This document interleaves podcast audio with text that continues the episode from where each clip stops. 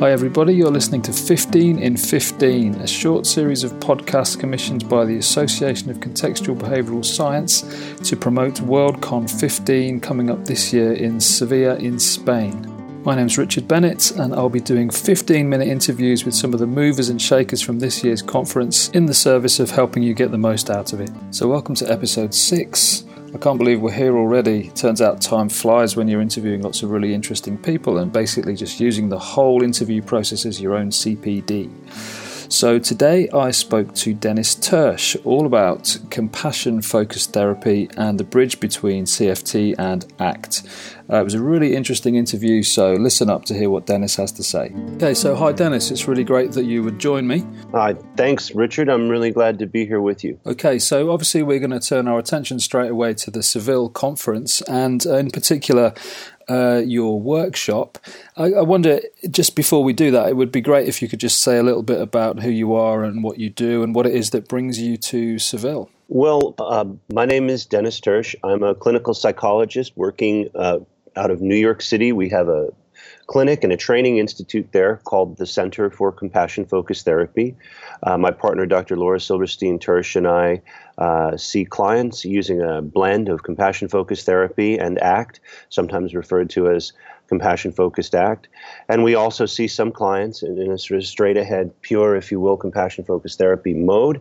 Uh, we do trainings internationally and we do some research and writing around the science of compassion and contextual behavioral science. And you've um, authored a book that, um, which is about bridging the, the gap between compassion and, and ACT. Is that correct? Yes, yes. With Benji Schoendorff and Laura, we've written a book called The ACT Practitioner's Guide to the Science of Compassion, which hopefully hopefully could serve as a uh, treatment manual to some degree and a theoretical exploration, as well as hopefully guiding researchers to be able to find ways that the science of compassion, the research on compassion focused therapy, can be applied within a CBS framework. Now, I'm going to own up to having bought your book and not having read it from cover to cover. I've dipped in, cool. and uh, and I've I've uh, attended a couple of lectures with Paul Gilbert uh, here in the UK, so I've I kind of feel like I've got a bit of a sense of all of this, but I wouldn't claim to to know it inside out by any stretch of the imagination.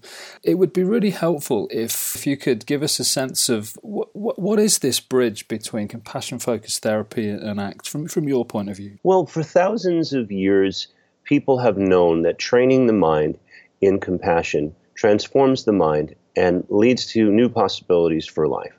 And this is supported by the developmental psychology literature. It's supported by some of the research in affective neuroscience. And we're beginning to see support in the CBS literature as well.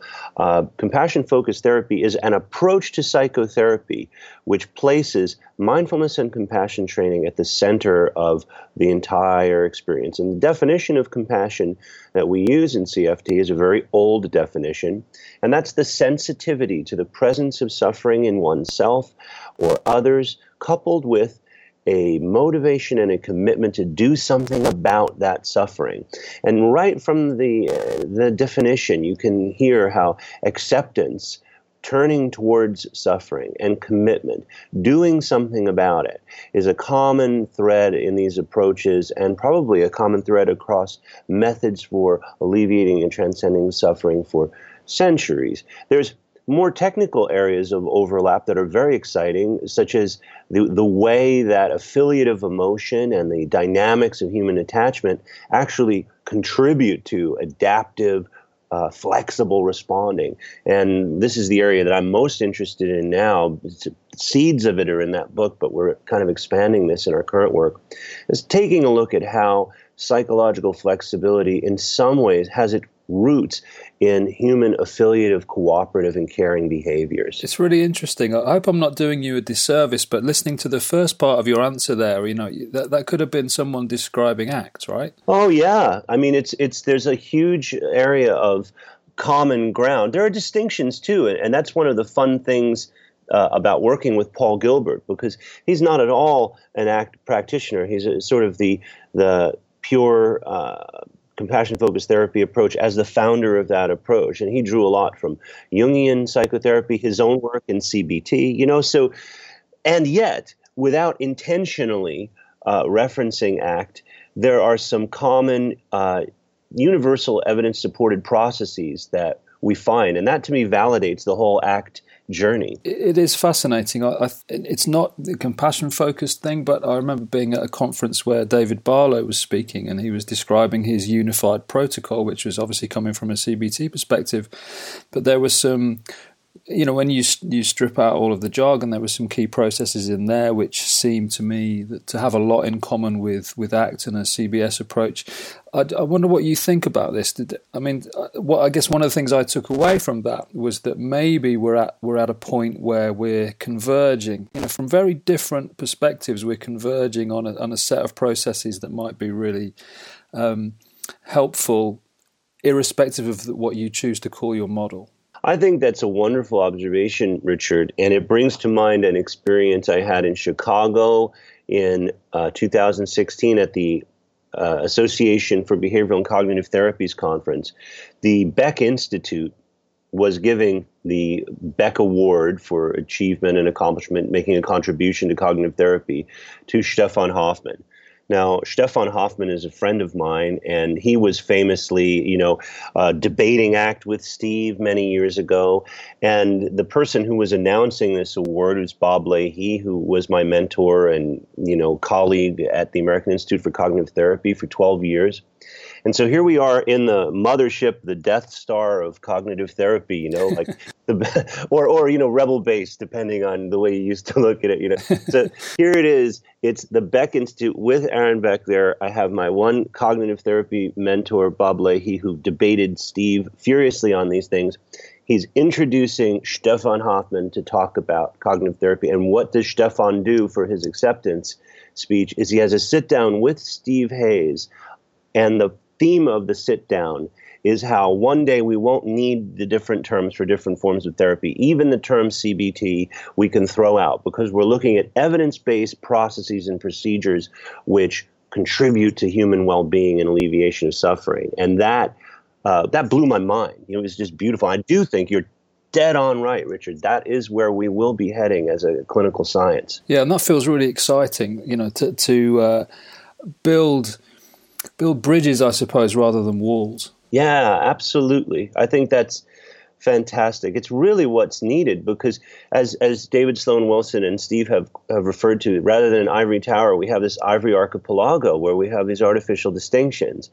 And I think if we view CBS, contextual behavior science, as a brand name or as a tribe, it only gets us so far. But if we view it as a lens, as a way of understanding and decoding uh, trans theoretical approaches to human suffering and to even generating new things like community based interventions. The scalability of CBS allows us to build those bridges. Uh, and I think, I think it's something we have to offer. And it's really time for us to to expand that kind of initiative. So, I mean, I think you've set up really lovely there the the notion of you know why is there an introduction to CFT workshop at uh, a CBS conference? I think that you know you've made that kind of self evident.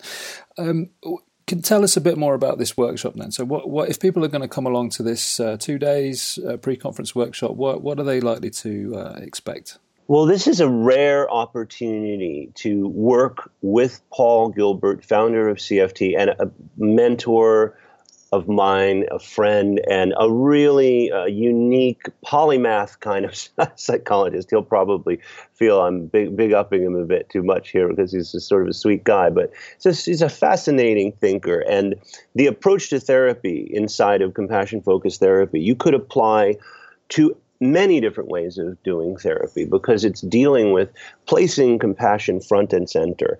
Now, for the last, this will be the eighth conference that we've had some form of CFT workshop. And uh, I think it's the seventh that we've had either a half day or a pre-con. So there's been a growing compassion focused therapy community within CBS. And Paul coming back after a few years, he'd come to a, a couple of our conferences, is going to allow us to now, a few years down the line, uh, look at a, a, very rigorous experiential introduction to compassion focused therapy from Paul Gilbert with myself and Dr. Silberstein Tirch on board to help build those bridges, as you say, so that we can make this very accessible to uh, ACT practitioners so that you won't have to feel like, oh, I'm giving up ACT to do this new therapy. It isn't like, you know, oh, uh, we're going to we're going to take a little break from ACT and do CFT. Far from it.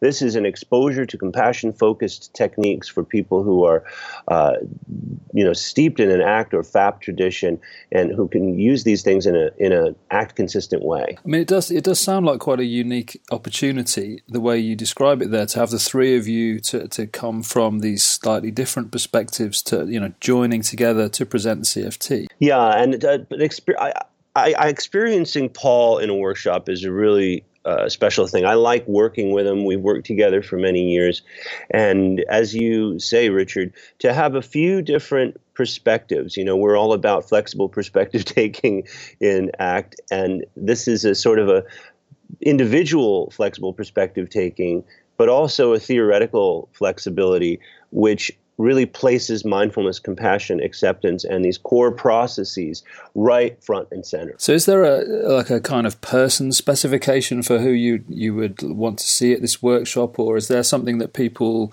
perhaps should have on their CV that would enable them to get the best out of it? I don't really think so in a very narrow band way. I mean, I think there's more of an intentional thing that would be good because we really strive for the workshop to be uh, accessible to people at different levels. So the f- beginner who is a clinician or researcher who wants to learn about the paradigm of CFT and get their feet wet with some of the experiential techniques, learning the meditations, learning the evolved model, the, the model of how the evolution of caregiver behavior repertoires has led to this way our mind is organized through compassion training. Now, the beginner in that will definitely benefit from this.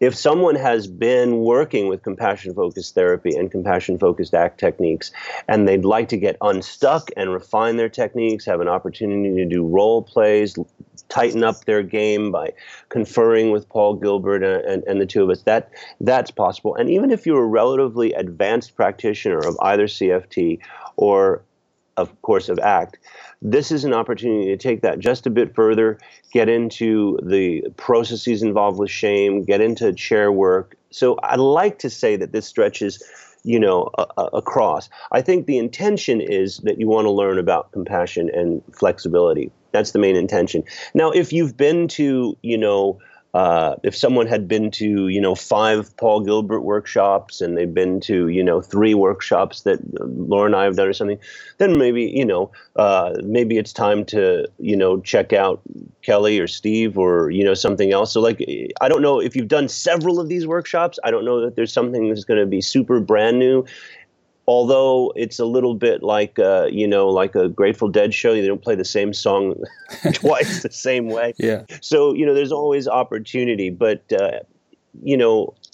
That's the aim is for it to be across different levels for people. So perhaps something for, for everyone, or, or as you say, the intention is that you can bring these things together and, and that you'll be able to get some benefit from that no matter what your experience. Yeah, I mean that's the aim. I think CFT, even though we've been, you know, for several years, this community has been growing in CBS and it's also been growing in its own CFT community. At the same time, um, ACT is has been around a lot longer, and the dissemination of ACT has been much broader. So at this stage of the game, you know, there's a broader menu. So if you want to choose, you know, I want to see ACT with DNAV for adolescents aged 12 to 18, you know, that's a thinly sliced population. And I'm hoping that, you know, uh, down the line, we'll have you know a CFT for beginners at the conference, and then maybe there's a CFACT for uh, people with a relational trauma history. But at this point, what we aim to do is to keep a really broad and comprehensive approach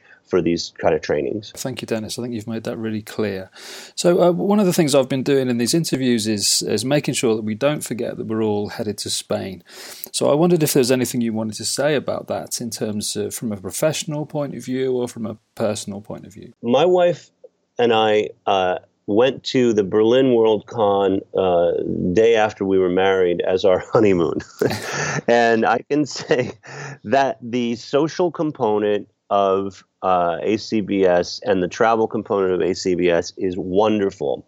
It is routinely when friends from other uh, you know uh, tribes or camps or scientific traditions enter into the ACBS environment one of the most common things they say to me about the community which may, really warms my heart is that it's inviting it's open people want to share their toys and play well with others they want to get involved there are people who go out for dinners have meetings there's the follies and it's a beautiful sort of social experience, social experiment where people are putting their values first. It's a very kind, open, and funny group of people, brilliant group of people. And for an environment like Seville in Spain, which is just such a beautiful city with so much history, uh, it reminds me a little bit of the, the Parma conference in 2011, which was just a blast. You know, I think the the energy that gets generated in the scientific discussions and the follies and the workshops kind of spills over into these wonderful conversations and really deep bonds that can be forged there. So if you'd like to be traveling with like-minded community members and friends in a beautiful city in the summer in Spain, uh, I can't think of you know a better place for you to be. Actually, it's great. Okay, great. That's a fantastic advert. So so this interview's had everything. We've had ACT, we've had CFT, we've had Star Wars, we've had the Grateful Dead, we've had uh, adverts for the for the conference and some accommodations for Spain. Thank you very much, Dennis. It's been a real pleasure to speak to you. It only remains for me to say nos vemos in Sevilla. We will see each other again in Seville. Thanks so much, Richard. This has been really, really enjoyable. Okay, take care. Take care.